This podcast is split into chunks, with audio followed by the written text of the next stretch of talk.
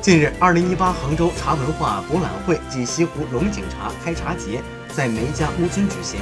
在活动现场，同时举办了西湖龙井茶炒制大赛。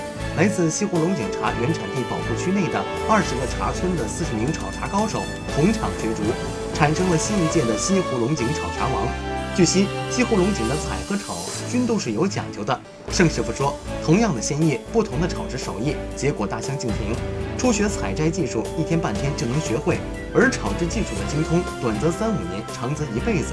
制成这些精品龙井，冲泡后茶汤晶莹，入口后茶汤直接划过舌面，回味还有淡淡的花香和米香，往往一斤都是价值上万。